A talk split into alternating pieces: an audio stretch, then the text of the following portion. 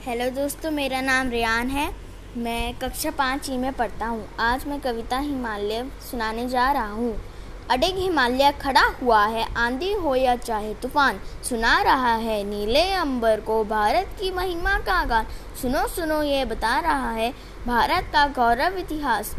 भारत जिसने दुनिया भर को दिया ज्ञान का शुभ्र उजास, इसकी गोदी में लहराती गंगा की सुंदरता जलधार। हरियाली के झरनों में है प्यार प्यार का सदा पुकार। आओ, भारत की सुंदरता का गाएँ हम सब मिलकर गान। और देश पर रखें सदा ही उच्च हिमालय सा अभिमान। धन्यवाद।